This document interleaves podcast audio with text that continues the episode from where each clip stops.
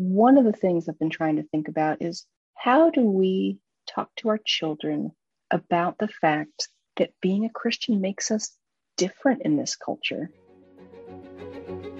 Welcome to Christ and Culture, the podcast of the L. Russ Bush Center for Faith and Culture at Southeastern Baptist Theological Seminary.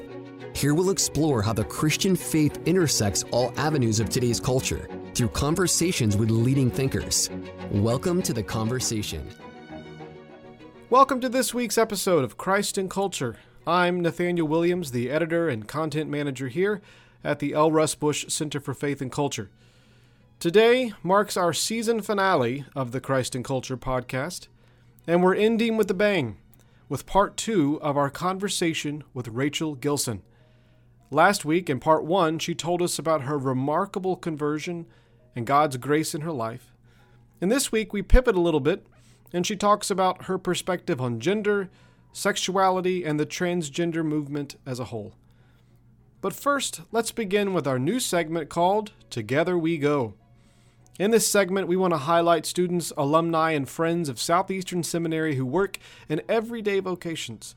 And we want to share how they're using their work to fulfill the Great Commission.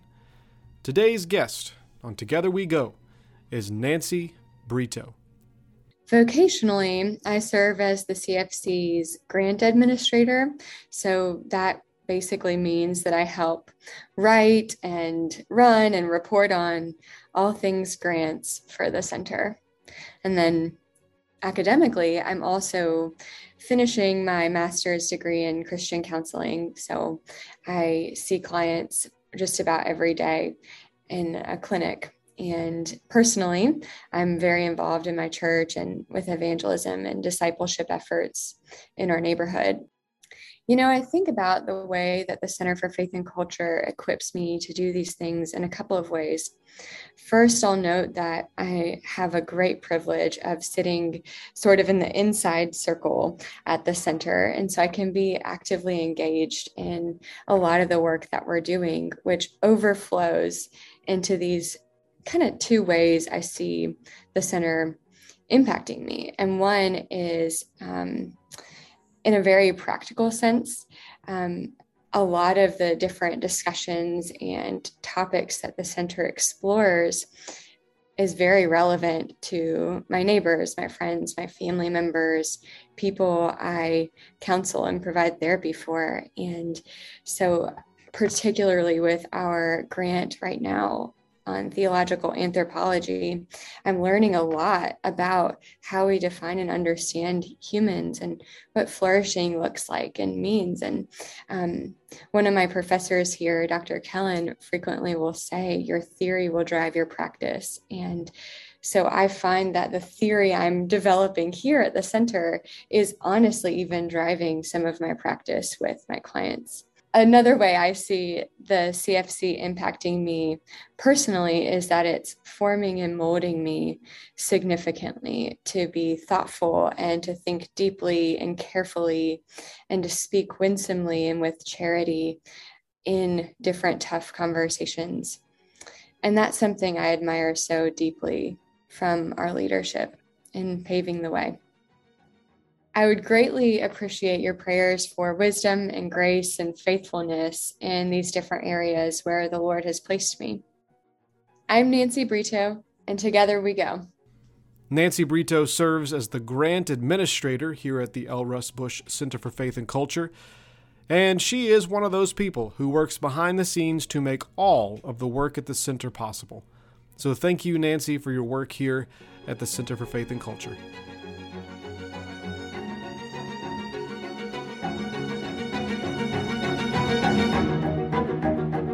What do the scriptures and sciences tell us about the value of human life? If you are attending this year's Southern Baptist Convention in Anaheim, California, please do plan to join us for Valuing Life Insights from the Bible and Science. This is a special Center for Faith and Culture event at the Southern Baptist Convention. We will explore issues about human personhood from a biblical, scientific, legal, and personal angles. Speakers include Elizabeth Graham from the ERLC, Denise Harrell from the Alliance for Defending Freedom, Aaron Smith, a developmental psychologist from California Baptist University, and others as well. The event is completely free, so if you plan to attend the SBC annual meeting, join us Tuesday evening, June the 14th at 7:30 p.m. You can learn more about this at cfc.sebts.edu or click the link in our show notes. See you there.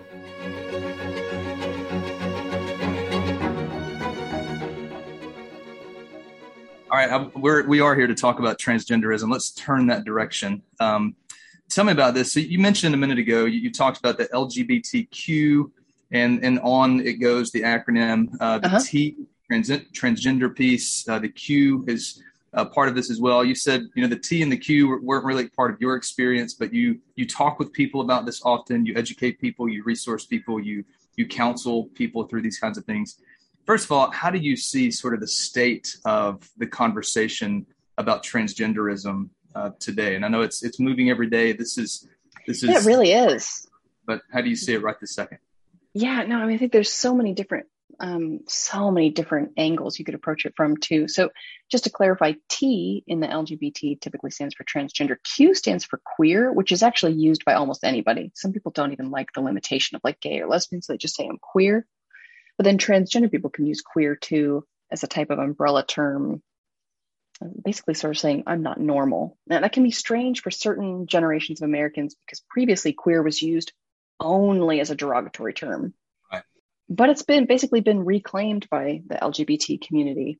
So that's just a helpful sort of thing. So even like the conversation, right? I, I'm accustomed to running in different circles and, and even in conservative circles, we can often hear like the phrase transgenderism and I think behind that is usually trying to get to the idea that there's a type of ideology behind transgender identities. But even that can be a kind of uh, fighting word, right? Because certain people who might be allies to that community or part of that community would hear that term and it just sounds sort of aggressive or medical or com- compounding sort of different types of pains. And so, even at the language of basic conversation, it's really easy for all kinds of parties in the conversation to feel defensive or to talk past one another. So it's it's very complicated that we didn't really as a society start broadly talking about transgender identities before Caitlyn Jenner, let's say, in 2015 on the Vogue uh, cover. Jenner, who had been such a picture of masculinity in the 80s, and Christians let's say just evangelical Christians, we were a little late to the conversation. Oliver O'Donovan in 1983 published an article on transsexualism and Christian marriage that honestly, if you just dusted off the language and published it now, it would still hold up. But nobody did anything for decades until you had Mark Yarhouse publish Understanding Gender Dysphoria in 2015. We've had basically a steady drip of evangelical books trying to understand the Bible uh, and transgender identities since 2015. So we're starting to have more conversations. Really, what we need is more PhD students digging down into theological anthropology. So I would plead for our best minds to start doing great work mm-hmm. in that field. So the conversation is the language is changing all the time, as in the actual terms are changing all the time. Uh, the political landscape is changing all the time. And the, the church hasn't had to ask these questions of our text before. Now, the church has felt confident that God created humanity as male and female and called it very good. Uh, confident, one, because we see it all around us, and two, because it's very clear in the text. And there have always been people throughout the history of the world who have lived in gender nonconforming ways. So it's not like transgender people started to exist in 2015. However, the movement to place a type of validity on transgender identities, the way that we see it politically and socially moving, that has never happened before. And some of the best theological work that the church does is in response to error. Like when errors come up in the places that the church exists, that causes us to go back to our texts and to say, what does God's word really say? Yeah. So some, I think some of us are feeling anxious that we don't have like lots of ready-made worksheets to go lead like Bible studies on transgender identities on. Uh, because we know that God's word speaks to every aspect of what we need for holiness, for holy living and faithful evangelism and doing justice and all those things. The difficulty, of course, is just because we haven't had enough time yet to really thoughtfully engage our texts where we don't have the same type of materials to pass on down to the pew. So that's part of our state. We're we're still in the early stages of creating good theological biblical resources for the church to use. And in the meantime, we're just out here living trying trying to be good neighbors, good disciples, and many of us now know more and more people who are identifying as transgender in one way or another. So we feel the tension. So help me think through then, and you're so right that the church, first of all, does its best work in the context of a, a theological or cultural controversy. Doesn't mean that it has to be a, a bloody fight per se, but sure, sure. Pressed upon with these kind of ways that we really go back to the text, we go back to our authorities, we go back to our sources, into our history, and we excavate that to really see what does it look like to love God and neighbor in this moment in this issue. But at the same time, in, in the immediate instance, in the immediate moment, sometimes it's hard to know what's what's biblical, what's cultural. Oh gosh, I know. Area, but where are the places where we can say we can draw bold and hard and fast lines here? Um, because yeah. so clear versus as you said, the conversation's moving so fast. We haven't had time to evaluate all these things well what are some things that maybe we just need to we need to be quiet about that one or listen a little longer so really the question is where's the biblical categories where are the cultural categories how do we discern these things yeah that's a great question we can feel absolutely sure that god created humanity male and female and that it's very good. I and i think we can we can rest there.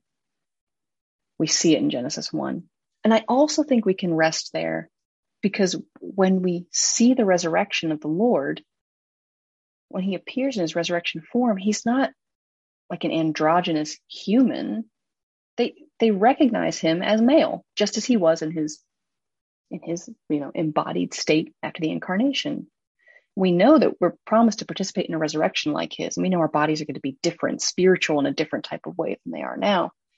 I think we have reason to believe that our embodiment as male and female will exist in the new heavens and the new earth as well. But there's something powerful and beautiful happening in God creating us this way.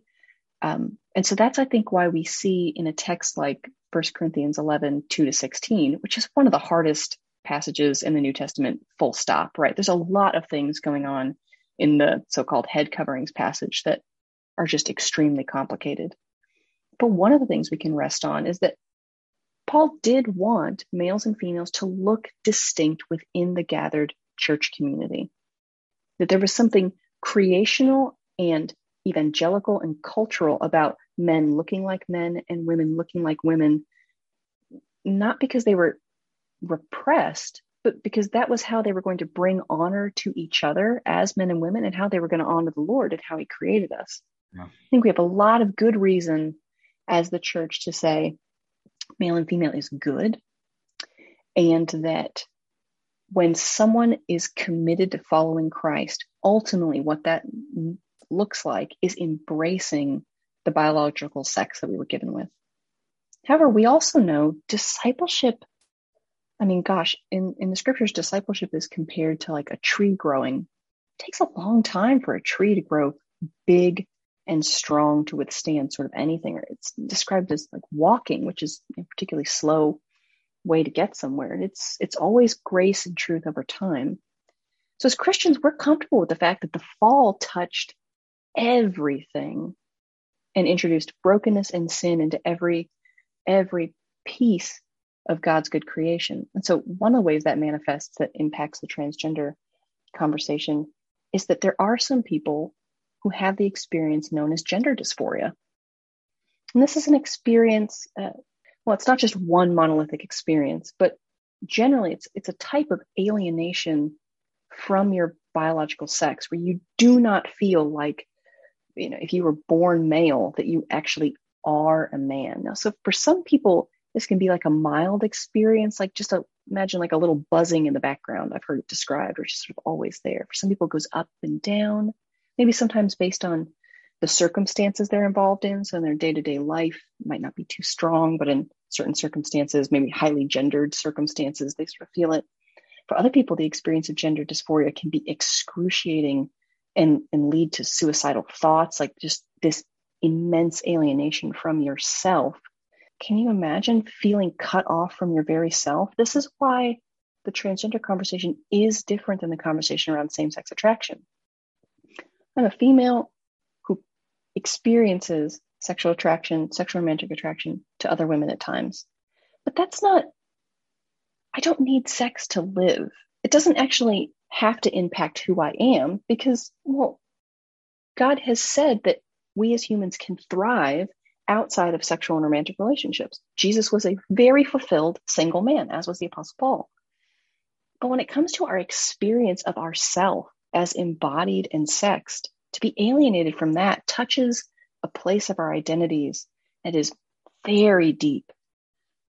And so, as Christians who look to the Bible as our as our source for understanding, we know that the fall can touch places like that. We know that brokenness can be experienced there. And so the experience of gender dysphoria itself, we can and should understand as something that's a result of the fall, but it doesn't mean the person experiencing it uh, is more sinful than anyone else or that their experience of it is a sign of, of them sinning. They're not choosing to experience gender dysphoria. Instead, if, if they're a disciple of Christ, the question of moral responsibility comes how, how are you going to respond to that experience? We need to have a lot of grace with each other about what that expo- what that response looks like. You know, there's so much that goes into our ability uh, to be able to live in the way God's calls us. So if we're going to walk faithfully alongside our brothers and sisters with that experience, we've got to be in it for the long haul.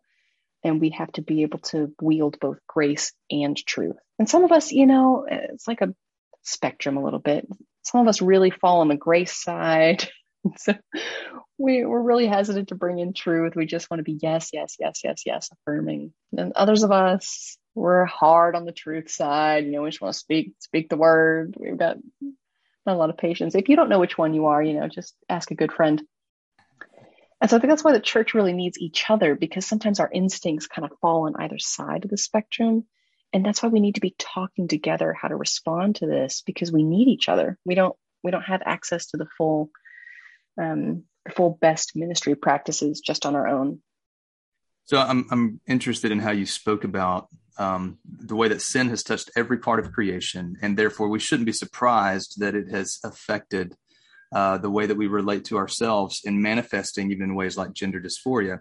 But then you your language shifted to brokenness, which I find really interesting because I think that's an accurate description. But here's a here's sort of a cultural spin. I want to get your thoughts on. Yeah. So much, so much advertisement language, so much media language, so much even uh, same-sex uh, sort of agenda type language, and so on.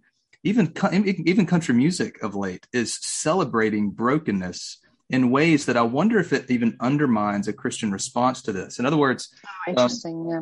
So it's so often that it's it's this sort of language of I'm broken, and it's almost becomes from there. It's I'm broken. I'm okay with it. You should be okay with it. yeah, I um this, uh, this sort of um, apologetic for, regardless of what my issue is, whether it's you know whether I'm same sex attracted or whether it's I like potted plants as you mentioned or whatever the thing is. That's who I am. You need to deal with it. And as Christians, I feel like we should say, look, we should be first to underscore, yeah, we are we are broken, but we don't sit in our brokenness and celebrate that. We celebrate the one who heals our brokenness.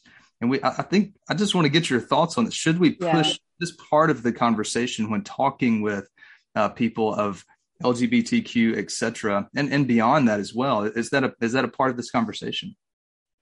Well, and it's so complicated too because the idea that who I am is whatever I find deep inside of myself has deep Christian roots. I mean, this is why the work of Charles Taylor is so helpful because he demonstrates there are a lot of different streams of modernity that are reacting to each other.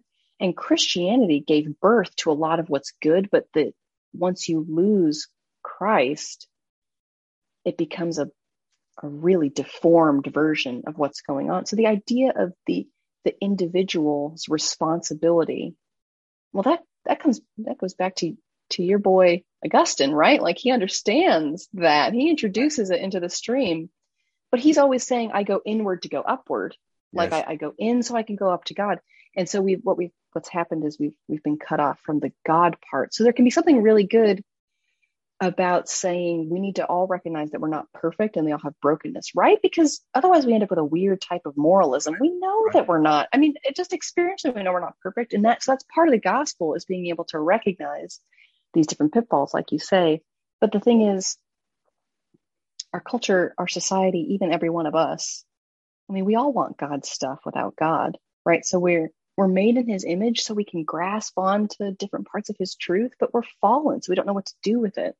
I think our culture is really good at recognizing, mm, you know, that we each have an individual experience that's a little bit different. And where in the gospel that would say, like, well, and God individually redeems us and redeemed into a people, it's corporate at the same time. Instead, it's sort of like, well, we need to save ourselves, right? Like the only the only person who's going to take care of me is me. I have to obey my desires. That's who owns me. Well, that's terrible, right? I mean, we've all driven driven ourselves into ditches by following what we Yeah. what we desire. God is the one who bought us with a price. But how we wield that in our conversations really depends on the relationship we have with the person talking in front of us. If we are a parent whose 10 year old daughter tells us, well, I think I, I want to identify as non binary, and we've never seen anything in this girl's life to suggest that she experiences gender dysphoria, we have pretty good reason to not comply with her requests uh, and to actually have a, a pretty frank, conver- loving, but frank conversation with her, especially if she grew up in a Christian household and, and identifies as a Christian. Whereas, like my librarian over at the branch over here uh, uses they, them pronouns. And we like chat pleasantly as I check out books, but I'm probably not going to lay into a whole philosophical understanding of where individualism sits, uh, unless unless um, the librarian and I form a deeper relationship, which perhaps we will. So uh, there's there's some triage we're doing of not every opportunity needs to be a pitched battle, but we do have a responsibility in our spheres of influence to speak both truth and grace as it relates to sex and gender, because the world is conf- like the world no longer knows what men and women are. Now I'm speaking up near Boston, where this is a little more advanced.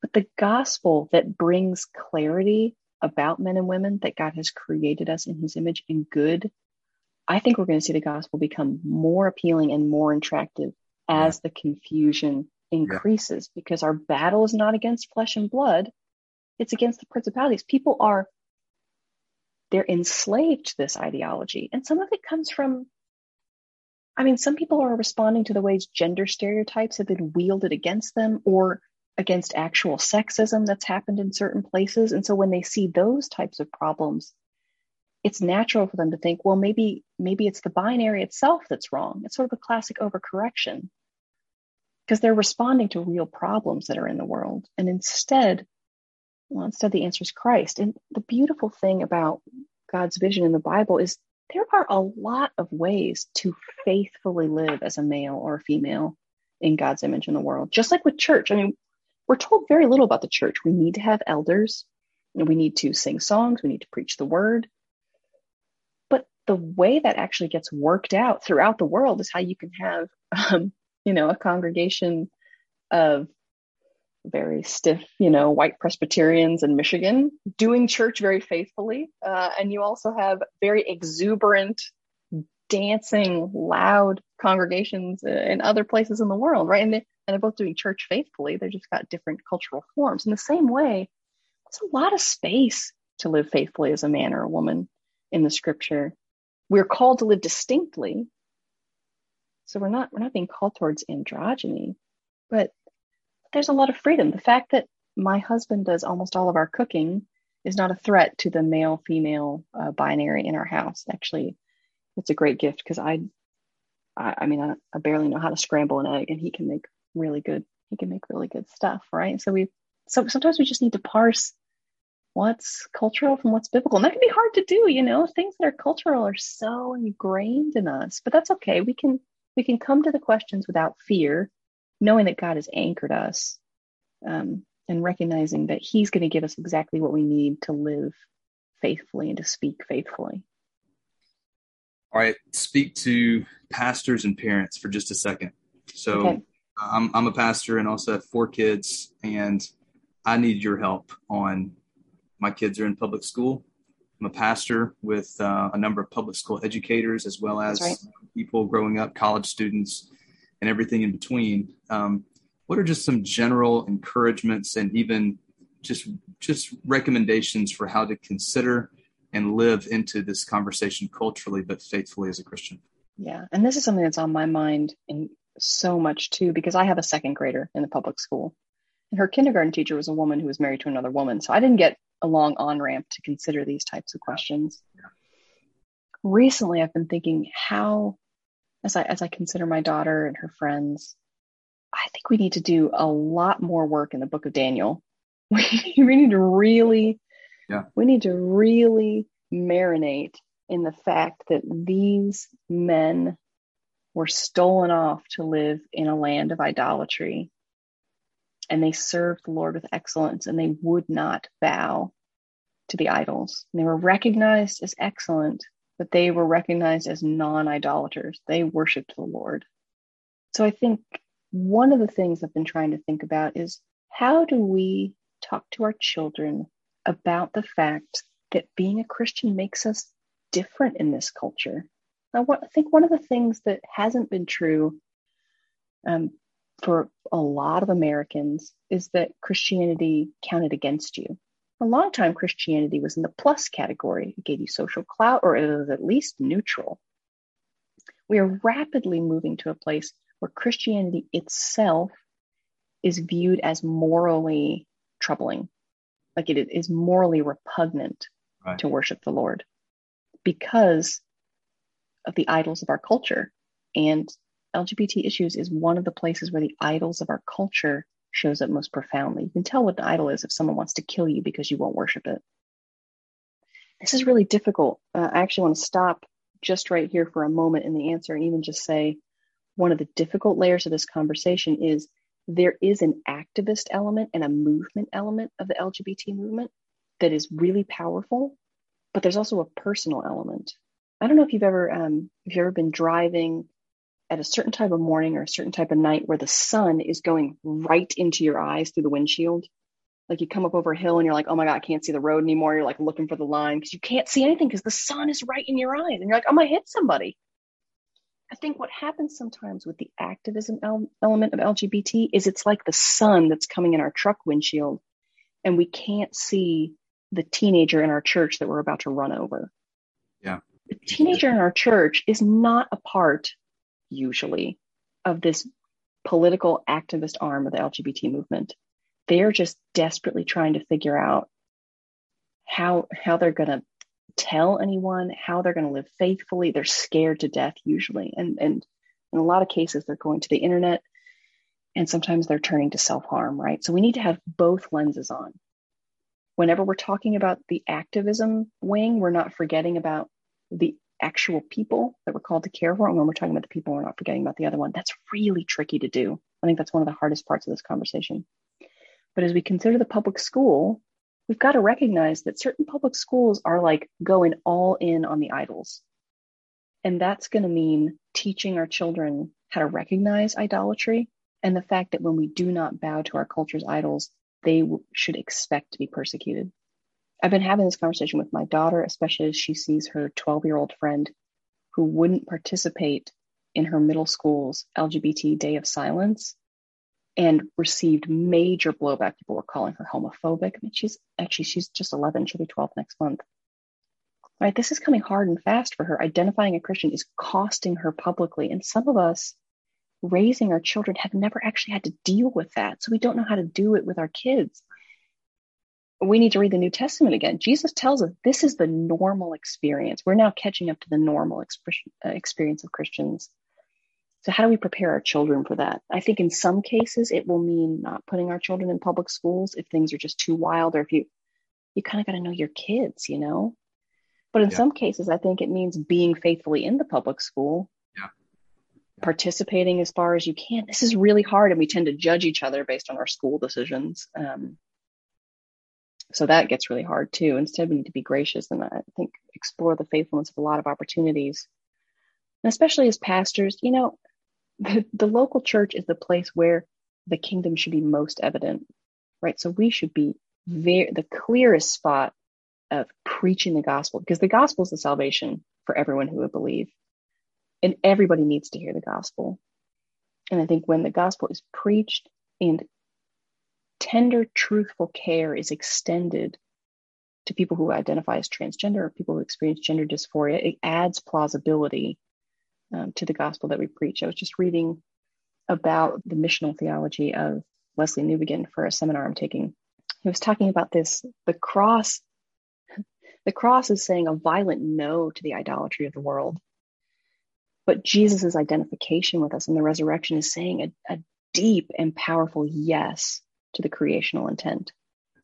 And that um, our words, that's the way Newbigin put it, it's like our, our words should be explaining these acts that need explanation, right? And so if we're caring for LGBT people, the church expects us to be throwing our Bibles at them and shouting nasty things about them. If, we, if we're actually seeing disciples who experience same sex attraction, experience gender disorder, if we see them thriving in Jesus when the culture doesn't expect them to, and that calls forth an explanation of the gospel. Like, how is this possible? And it's like, well, because Jesus actually is that good. That's so good. Rachel, we can't let you go without first uh, telling us a little more about your book, Born Again This Way. Uh, just give us the, the snapshot of it, enough that everyone will want to run out and buy it and then buy more for their friends and family for Christmas presents. So tell us about it. Well, it came out in March 2020, just like the pandemic. So perfect timing. Uh, it was my. no one was doing anything else. Like yeah, a- you know, you might as well read a book. Yeah, I. Um, it was my attempt to write about to write a practical theology for same-sex attracted believers and those who love them. You know, there was plenty of memoirs like, oh, here's just a story of someone who experiences this and is a Christian, and and there were treatments of like, what does the Bible say about homosexuality, which is very good, but but practical theology is a a need. If you're if you're a Christian who wants to understand about prayer, you might read a, a memoir about prayer like George Mueller. You might read like a theological explanation of what prayer is, but typically we also turn to practical theology like what does it look like to develop the spiritual rhythms of prayer and, and these types of things?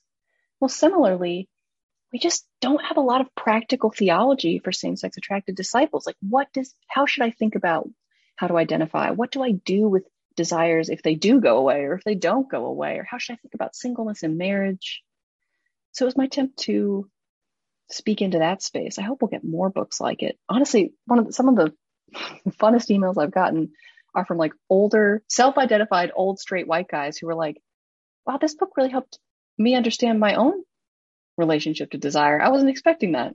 That's interesting. And I think it's really interesting. Honest, yeah, I was like, well, that wasn't what I was trying to do, but I'm glad, I'm glad to hear it because it really is just a, a reflection yeah. on faithfulness in the face of temptation. we all deal with that. Is your book is in terms of its audience could we give it to teenagers? Is it more oh definitely. Yeah yeah yeah. I don't i wouldn't give it to an eight year old but you could give it to a teen for sure. Yeah fantastic